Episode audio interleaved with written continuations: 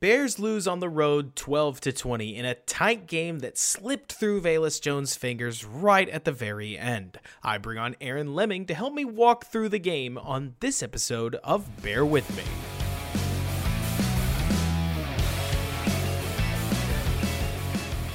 What's going on, everybody, and welcome back to Bear With Me, a Chicago Bears podcast hosted by yours truly, Robert Schmitz, right here on the Windy City Gridiron podcasting channel. And I am here with Aaron Leming as we talk through a New York Giants loss in the Meadowlands. As in a 20 to 12 contest, the Bears fell, kicked four field goals, muffed a punt at the end. Honestly, a lot of mistakes, Aaron, but I don't know about you. I actually feel better coming out of this loss than I did coming out of the Texans win because I felt like Fields showed a little bit of progress. Now, I know from talking to you in the pre show, that's not quite how you felt. So tell me, how are you feeling, Aaron? Well, I, I think there's multiple levels, right? Multiple levels to this just because, yes, they are in a rebuild. Uh, Fields did, in my opinion, look a lot better. Did he look great? No, but he did look a lot better considering the circumstances. But I think for me, the biggest the biggest concern that I have right now is the coaching, man. Like it's you're in a rebuild, and I understand that obviously coaches aren't going to look at things the same way as fans are. Like coaches aren't going to look at this and say, "Yeah, we have the leeway to lose as many games as we want." But the reality of it is, is that this is the least accountable that they're going to be in the win loss column the entire time that they are in Chicago. This is a time to take chances. This is a time to figure out what you have at Justin Fields and let him throw the ball 35 to 40 times a game. This is the time to take chances. And I feel like the Bears are doing the exact opposite. And that's where, again, you know, a lot of people want to point to the offensive line, receivers, all that stuff. And that's fine. But this is the same thing that we've all been talking about all throughout the offseason where people excuse us, oh, the Poles has got a plan. Everything's going to be fine. These groups are going to be better than everybody thinks it is. The national media hates them. These aren't as bad as they think. And now all of a sudden, that is what is the blame for Justin Fields. So it's like – it's just I, that's where the frustration comes in. The wins and the losses I don't care about, but I do think that in order for them to develop this roster, especially offensively, they've got to get a lot more aggressive and they got to get a lot more creative. Oh, absolutely. I mean, I know on YouTube I was crowing about the run game's creativity. And I mean, it felt like, Aaron, to me at least, after seeing a whole bunch of like, they'd pull guards to run G lead, they'd have Khari Blasingame in at fullback, they'd use toss actions to both hit on outside and insides of the formation. They probably ran four toss plays today. All of them went for five, two of them went for 10 yards, except for one, which was a loss of yards, partially because Trestan Ebner didn't read his cutback lane correctly because he's a rookie running back. That stuff happens when you're a seventh rounder. It was bizarre to see the running game that had been so creative suddenly, if you saw what I saw, Aaron, become a whole lot of take the snap, hand it off, run inside zone up the middle, hope, you know, three yards in a cloud of dust kind of thing. And it certainly didn't put Justin Fields in positive scenarios where it certainly didn't look like the offense had a great plan to handle the blitz. We had a couple of nice moments where Fields showed his athleticism. I thought he looked more decisive today overall, Aaron. I mean, he's not going to get credit for a lot of the third downs he converted when you look at his quarterback stat sheet because it won't show you the rushing yards, of which he had five carries for 53 yards. And a lot of that really was understanding, okay, nobody's open. They dropped into zone. I can pick this up with my feet and just going out and making a play. I I thought Fields really did look solid today. And like you're saying, it's bizarre to me to see the coaches put the Bears in a situation where not once but twice on third and relatively short, like third and four or less, they ran the ball. They got some yards, but not all yards. And then they either kicked a field goal or punted when going forward on fourth down would have been at the very least, an easily defendable decision. Because sometimes, Aaron, it feels like coaches try to go for the safest call, but there is a point where playing not to lose just loses you the football game. Very John Fox like, right? Yeah, and so, no. if if this kind of stuff can't change, where we continue to see a defensive head coach playing defensive head coach football, run the ball a lot, limit your quarterback's opportunity, et cetera, et cetera, et cetera. I think that's going to be a real problem. But for now, I guess at least we have an offense that moved the ball a little more than usual. Fields cracked 150 passing yards. That feels kind of momentous, right? I mean, that is such a low bar. That's crazy. And he had what 120 of those in the first half alone. Yeah, it's it's crazy. You know what's funny is I'm actually I'm watching the Packers and uh, and and Patriots game right now, and this is something that I wondered like in game, and I'm going to ask you this because I'm curious. is it just like do you have to sign a contract as an offensive mind that once you come to Chicago you cannot throw a slant? Ugh. Because I, I, don't know how many times that we saw it over the last few years in Green Bay. I mean, the Bears, uh, uh, the Green Bay has killed the Bears with slants, right? This is something that could drastically help the passing offenses, especially in those types of situations that you just talked about, where it's it's you know second and third and short, and you just need to get something momentous that's not a run. And yet, I don't correct me if I'm wrong, I don't think that the Bears have called a single slant the entire season. So they called one. It was on third and 16. It was to Equanimeous St. Brown, and there's a decent chance that you were firing off a tweet about how disappointed you were in Fields' sack and missed it because the okay. next play they immediately punted. It was in Green Bay in week two. But okay. I, you bring up a point that is kind of unrelated to the Giants game, but I do want to mention it, Aaron, because I do think Madden has conditioned us that slants are easy. And the more football I watch, you especially see this in college football, and there's going to be a memory that you have because there's just no way you've not seen this in a college game. Slants are one of the most dangerous passes in football. People don't really talk about how if the corner gets inside on a slant, you get the interception that Davis Mills threw against the Bears, where all the corner has to do is put a hand on it, ball tips up in the air, and you're just dead in the middle of your formation with the ball up. Like slants are tough because if you miss a little bit, it's a pick. If you miss out in front a little bit, it's a pick. If it gets deflected, it's probably a pick. And if you catch it, I mean, it could go for a touchdown, no doubt. But when you're trying to play with timing or you're worried that your offensive line could be a problem, I can understand staying away from it. Not necessarily that, that that's like great reasoning, but if we're already talking about a conservative offensive coordinator, Aaron, he's definitely not going to hand Justin Fields the ball when the guys that are throwing slants, I mean, it's not going to surprise you, Aaron, that it's Tom Brady, that it's Peyton Manning, that it's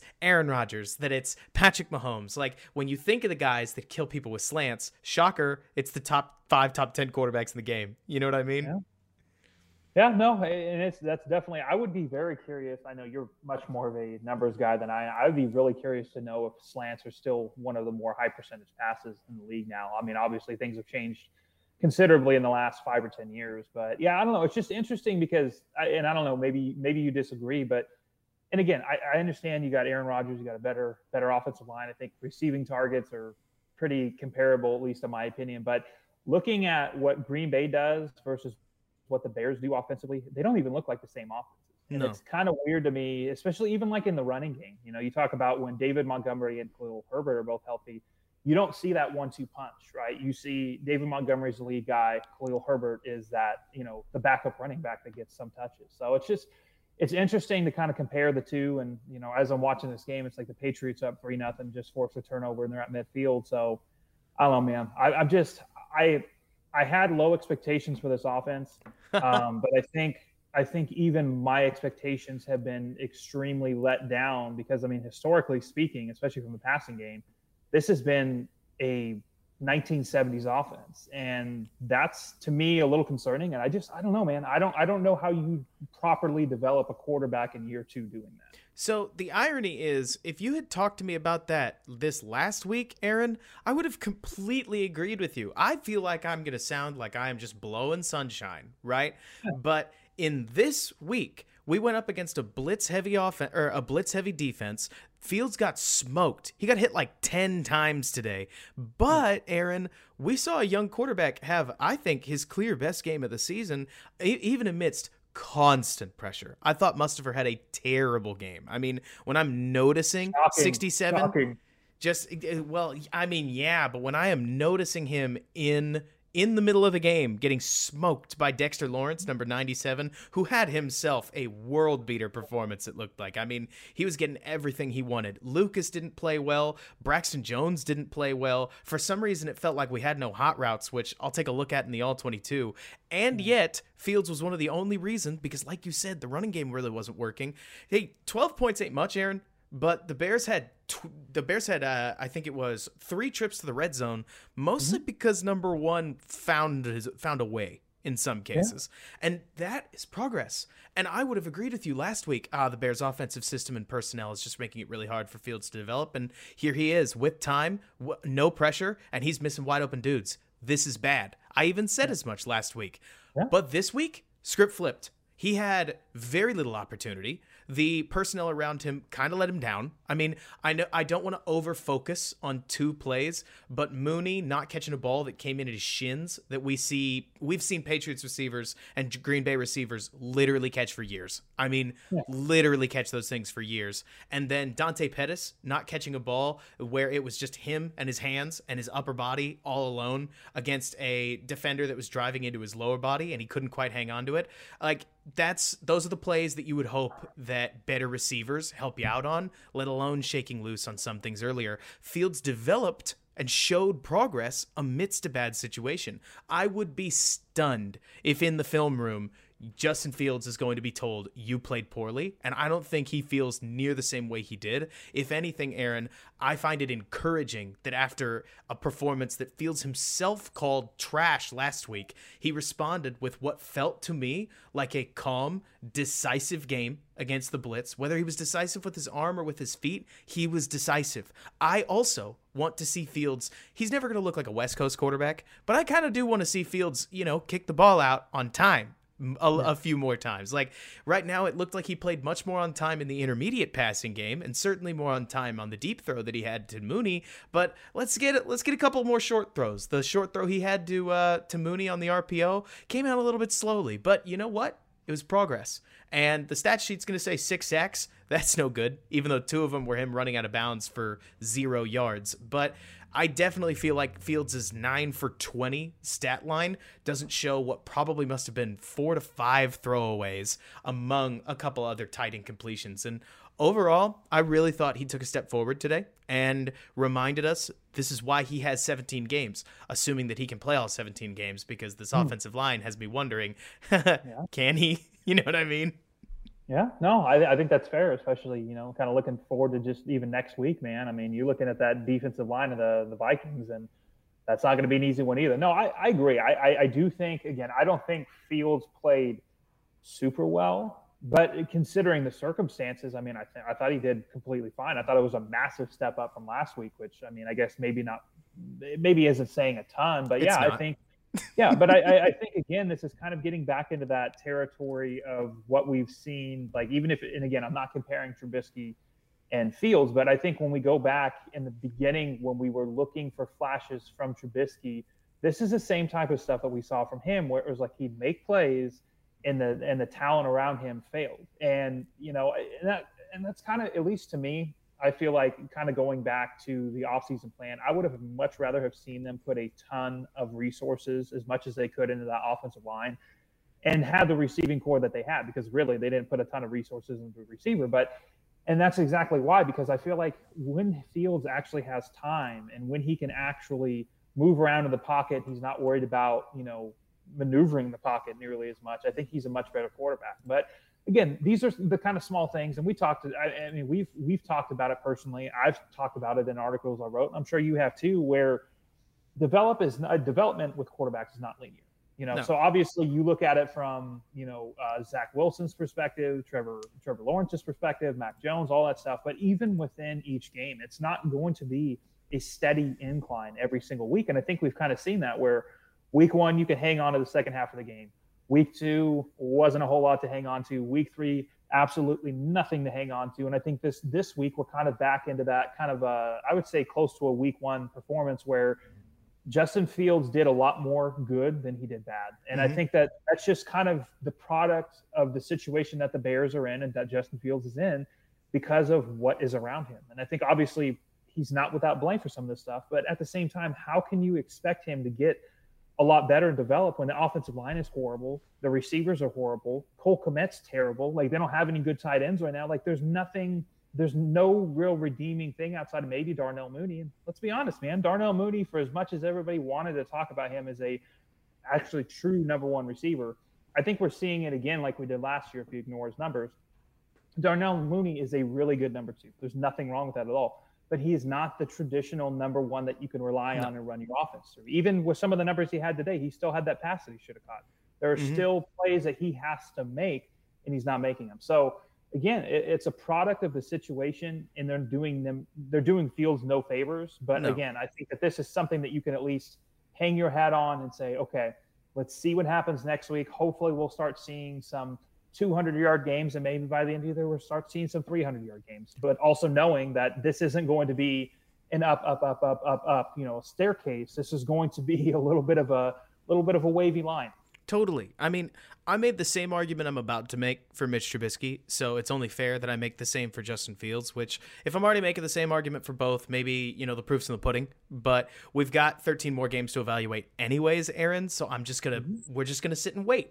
But I don't think that it's fair to a mobile quarterback like Fields to just look at the passing box. You have to include the rushing yards. And with the rushing yards, he was okay. So if you think about his stat line as if all of his runs were dropbacks, he was 17 for 28 on his dropbacks with 215 yards, an average of about 7.67 yards per play, with like three major third and longs picked up with his legs. Obviously, it looks better on the stat sheet to complete a pass and have Herbert run for 20 yards, even though the pass is easy because it looks like a 20 yard pass. But it does mean something to me that whereas last week I thought he was very, very behind when it came to snap to decision. This week, he made not one, not two, but multiple plays where people can say he pulled his eyes down. I hear you, but he made a quick decision. He went out and got the play with his feet. He he did what we wanted him to do, and ultimately the Bears offense benefited for that. I think that matters. I mean, when I look at Fields right now, look, what I'm about to say is going to frustrate a lot of Bears fans because it's going to sound like I'm angling towards the the exception and not the rule. But the Bears, Aaron, have put Justin Fields in position where we have to assume that he's going to have to a Josh Allen jump next year or else yeah. nothing's going to make sense. I mean, Josh Allen, if memory serves, didn't throw for 3,500 yards in 2019.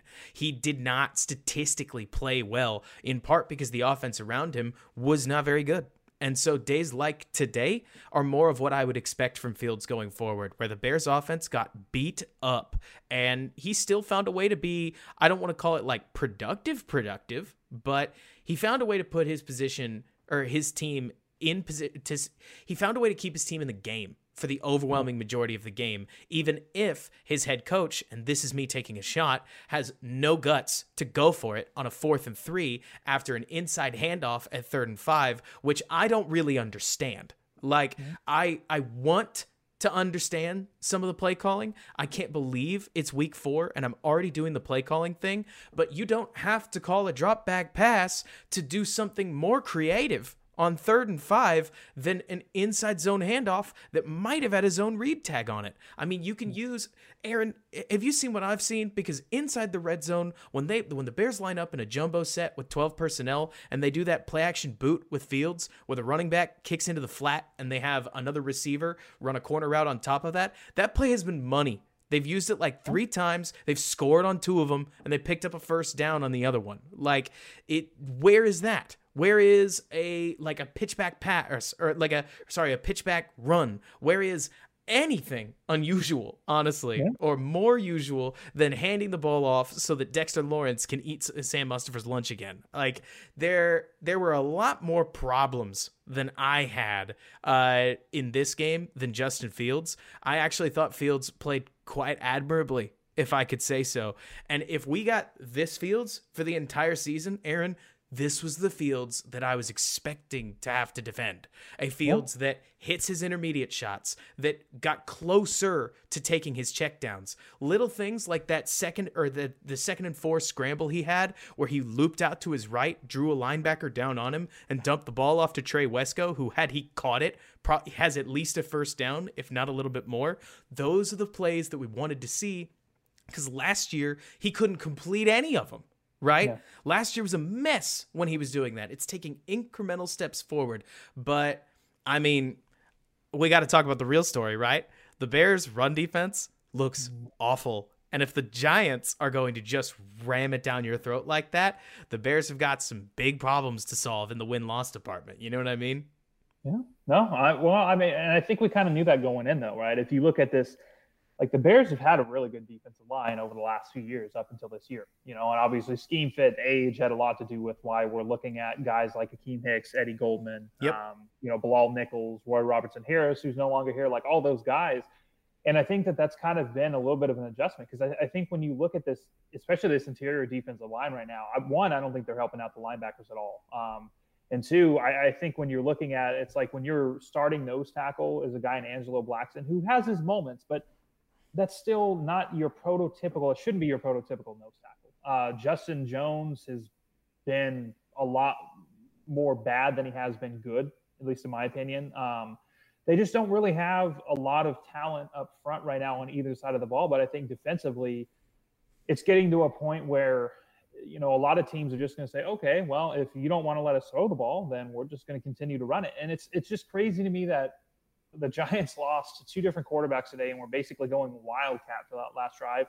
And they were still yep. able to move the ball. It's like the Bears know that the run game's coming and they still can't stop it. And I think that that is very concerning to me, but it's also somewhat predictable because, again, I mean, they don't really have one – blue chip talent on that defensive line right now, uh, especially when you're looking at the interior. And and Robert Quinn's doing the same exact thing that he's done every single year, pretty much since he's been in the league. It's one year on, one year off, and that was why I really wanted to see them deal him this offseason because I don't think his value was ever going to be higher than it is right now. Um, so. Yeah, man, they can't get to the quarterback and they can't stop the run uh, from the defensive line. That's a huge issue, especially for a defensive coordinator and a defensive-minded head coach that do not like the blitz a whole lot, it's it's going to cause quite a bit of issues. But for all that being said, they only gave up 20 points. So I mean, for as bad as that feels, I think if the offense was actually moving the ball, I mean, look at dude, look at the Lions. Look at what the Lions just did. Like, look at oh, what yeah. the Lions have done almost every single game. Their offense scores a ton of points, and their defense is terrible. The Bears are the exact opposite. Their defense has been bad in in in, in areas and you know whatever else, but at the same time, they're still only giving up 17, 20, 22 points a game. It can be a lot worse than it is. So, Aaron, I feel like you're. So, I see you all over White Sox Twitter. I know you're a baseball mm-hmm. fan. Yeah, I feel like the Bears defense is like that starting pitcher you have that's like third in the rotation, where he rarely gets shelled. It's very rare to see that guy go out there, give up six runs by the second inning, but he's also rarely going to pitch less than two or like a rarely going to allow less than two and pitch any yeah. shutouts. The Fangio defense that the Bears have come oh, from, the Sean Desai defense, look, I'm not about to try to compare the two more than any.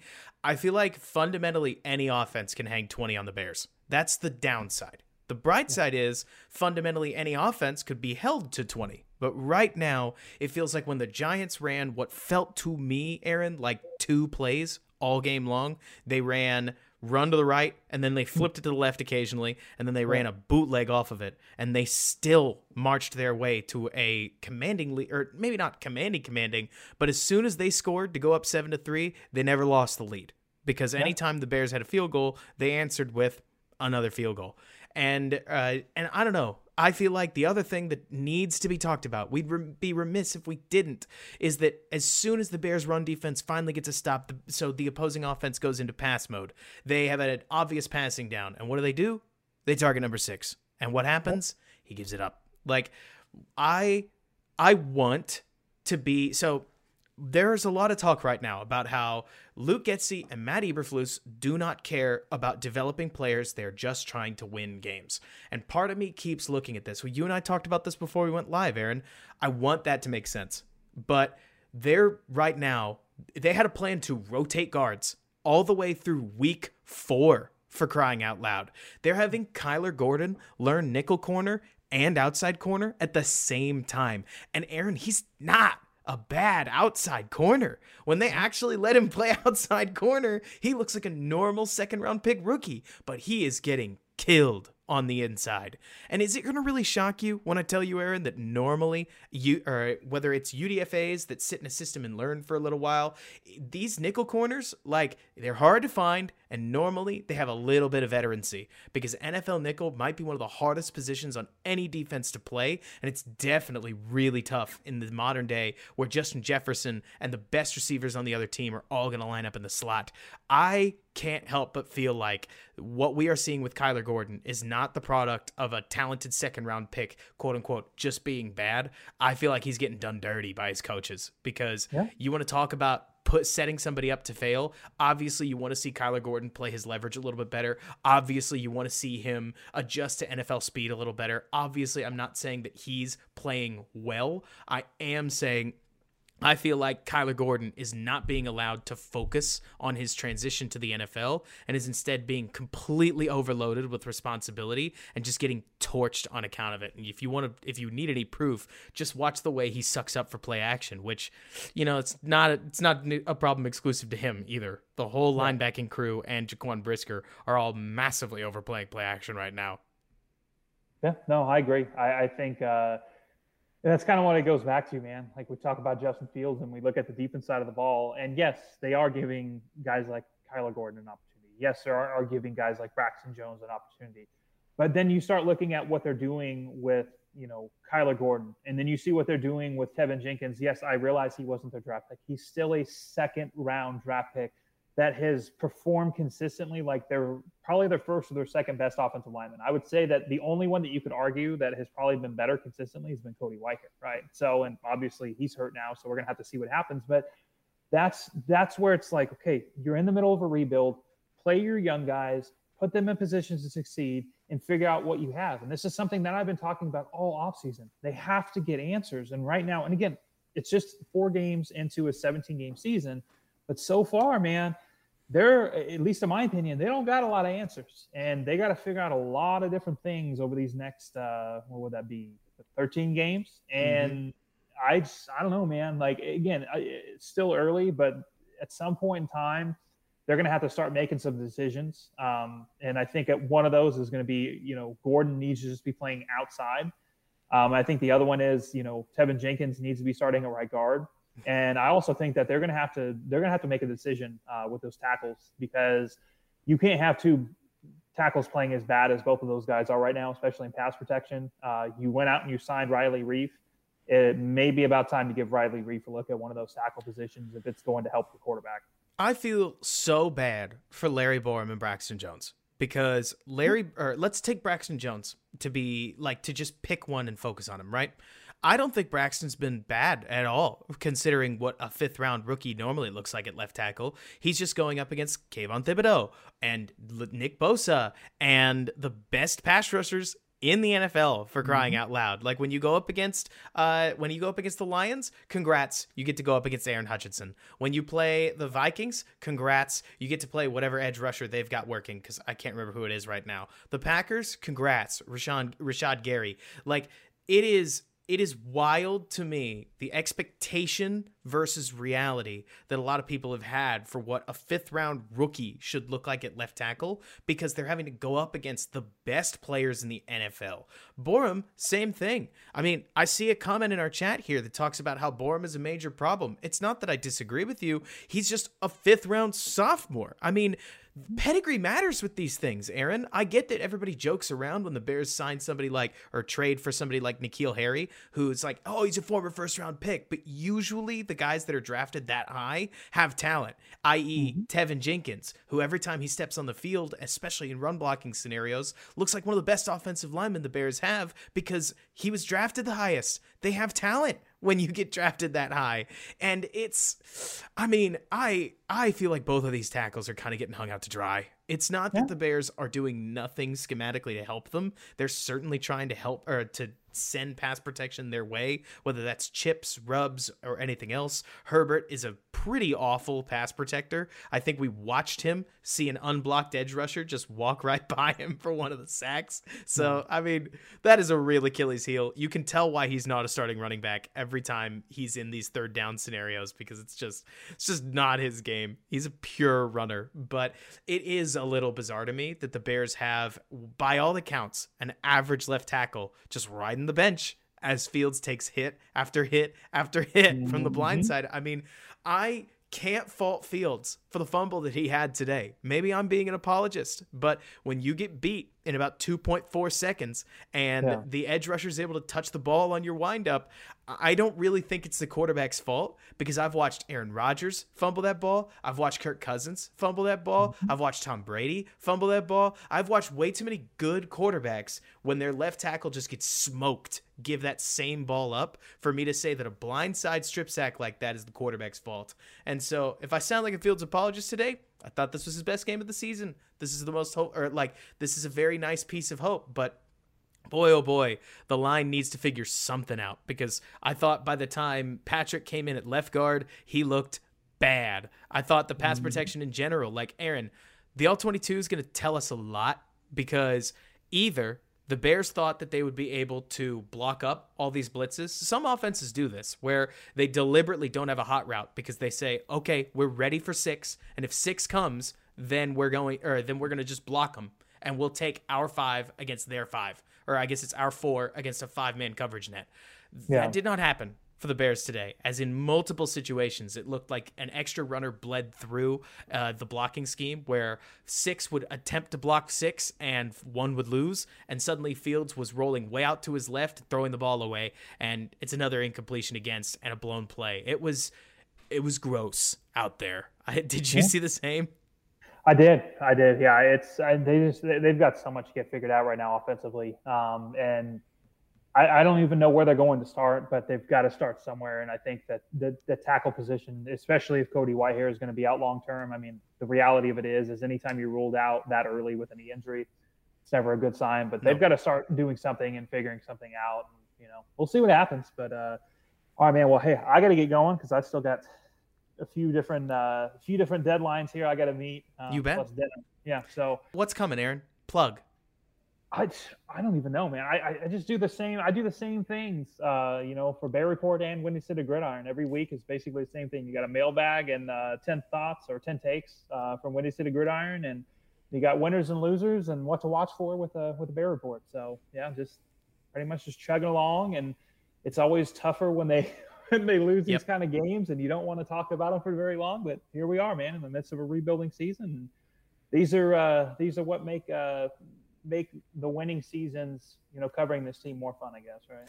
Right, exactly. Thankfully, there's something positive to look out for. Aaron, thanks so much for joining me. I'll talk to you soon. Absolutely. Thanks again for having me on. You bet.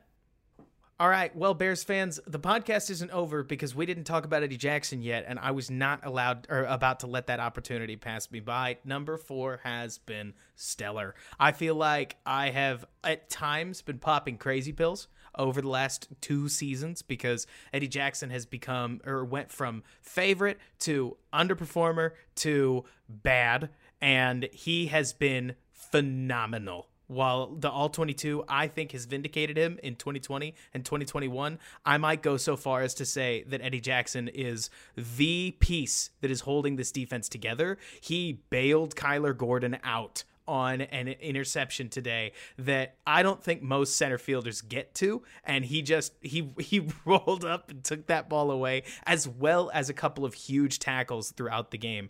There was a huge one early in the game in particular where Saquon Barkley blasted through the hole was wide open and all he had to do was shake Eddie Jackson who was coming in at an angle. Those tackles are tough, but Eddie Jackson was able to break down wrap up Saquon Barkley and bring him down. Yes, we're talking about a 15 yard gain. I hear you, but we like as a safety. Okay, so do we do we Bears fans all remember the 55 56 yard gain that Khalil Herbert had last week? That's because he Herbert sh- shaked and baked the safety and immediately picked up 30 more yards. A safety, especially when you're in cover 1, cover 3, which the Bears have been in a lot, has to make that tackle or it's a huge gain. So Eddie was able to I don't want to immediately say save a touchdown, but we are talking about Saquon Barkley. So little plays like that where you cut a uh, you cut a chunk play down to a good play is huge. We also had a nice little game from Kindle Vildor, number 22, who I think has fit cover two really, really well.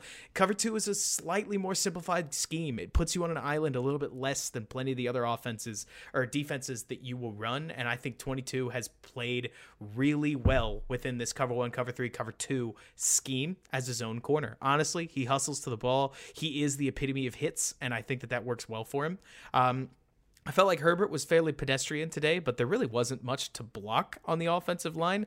I don't really know where Getsy's run creativity went, as we talked about earlier in the show, but it was a little bit of a bummer to see such a banner day against Houston, partially because they really were calling everything that they could. They brought the whole toolkit out against the Houston Texans, and you don't run for 241 yards or 281 yards on accident. And then today, it felt like all, almost all the runs were just basic gap runs runs, basic inside zone runs, kind of felt pretty elementary. And so I don't know whether part of that was the the fact that they were in the Meadowlands. I don't know whether part of that is because Cody Whitehair got hurt and they didn't feel like Patrick and everything else or Patrick and the rest of the line were ready to play together. I know offensive lines need time to gel, but overall I really did come away from this game final thoughts wise much much more upbeat than I did last week. I get it. The Bears lost. I know and that's a bummer. But the Bears right now, I don't think are set up to win a championship. I think that the way that the Bears get closer to winning a championship is Justin Fields showing us strides, whether or one way or another, and the coaching realizing what they need to tailor and figuring it out, while the Bears, I hate saying this, probably lose games. This kind of loss, where Velus Jones drops a punt at the end of the game and a potential game winning drive immediately dissipates and the Bears just lose, are how you get a little bit closer to Jalen Carter without necessarily seeing Fields sink the ship. It's bizarre in two weeks to go from Fields is the only reason that a win was almost a loss to Fields was the lone or Fields and Mooney were the bright spots on a on an offense that really really struggled personnel wise today and seemed to lose matchups left and right. But you know what? That's just where we feel where we are this season. We're going to go back and forth for a little bit and that's okay. We've got 13 more games to try to iron some of this stuff out as Justin Fields tries to provide us answers. And hopefully, by the end of the year, we've got some kind of answer one way or another. Um, but I, I'm starting to wonder if we really are going to. I mean, I don't want to wish murky question marks on anybody, but it is not unlikely, looking at the schedule now, taking both of these last two games into account. Last last week, the Houston Texans, second best running rushing attack in the NFL to that point because of great games against the Packers and the Texans. The Bears looked like they might just jimmy their way to eight to nine wins. A loss like this against the te- against the Giants, where the Bears look extremely beatable, and suddenly all those three and 13, 4 and 13 pre- uh, predictions come to mind. It's likely that the Bears land around six wins. It's likely that Justin Fields hopefully takes some steps forward. I hope that his quick decision making continues. I want to see him get the ball out a little bit faster on not only that RPO, but the rollout that he had where he threw that snipe to Dante Pettis that got tipped away. Get that ball out just a little bit faster, and it's a nice catch. Instead, it was just a smidgen late, and so he or the the safety was able to range over and push the ball away. That was a really really accurate pass. It's just got to be a little bit faster. These are great things for a young quarterback to build off of, even if the, the results aren't quite what we wanted. But we're just going to have to wait and see. Next up, the Bears take on the Vikings, and that'll honestly be quite a game. As I don't know what the Bears are going to do to lock down Justin Je- uh, Justin Jefferson or the Vikings rushing attack that really isn't all that bad. Maybe just maybe they end up finding finding a way to win against the Vikings who just survived on account of a double doink. Don't bring up the bad memories, but overall this game much more fun one to break down on the all 22. Can't wait for Tuesday evening at 8 p.m. Keep an eye on my Twitter at Robert K Schmitz as I'll be going through the all 22 as early as tomorrow afternoon more than likely, but it should be a whole lot of fun because I felt like the Bears came away with some really positive things this week. I think that the defensive line is going to have problems, but we've been saying that for a little while. So until next week, everybody, bear down, and thanks so much for bearing with me.